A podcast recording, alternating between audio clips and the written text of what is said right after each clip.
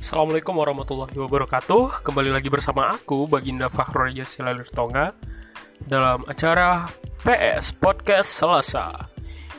Ya, ini salah satu program dari organisasi Forum Diskusi Rimba, forum yang dibentuk untuk membahas isu-isu terkait kehutanan dan lingkungan hidup.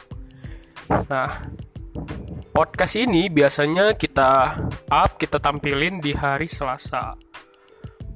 Kenapa hari Selasa? Ya karena memang maunya hari Selasa gitu. Karena di hari Senin, kemudian di hari selain Selasa itu kita ada agenda ataupun program rutin lainnya. Nah, baik, apa sih yang seru atau yang enak yang mau kita bahas di hari ini di podcast pertama?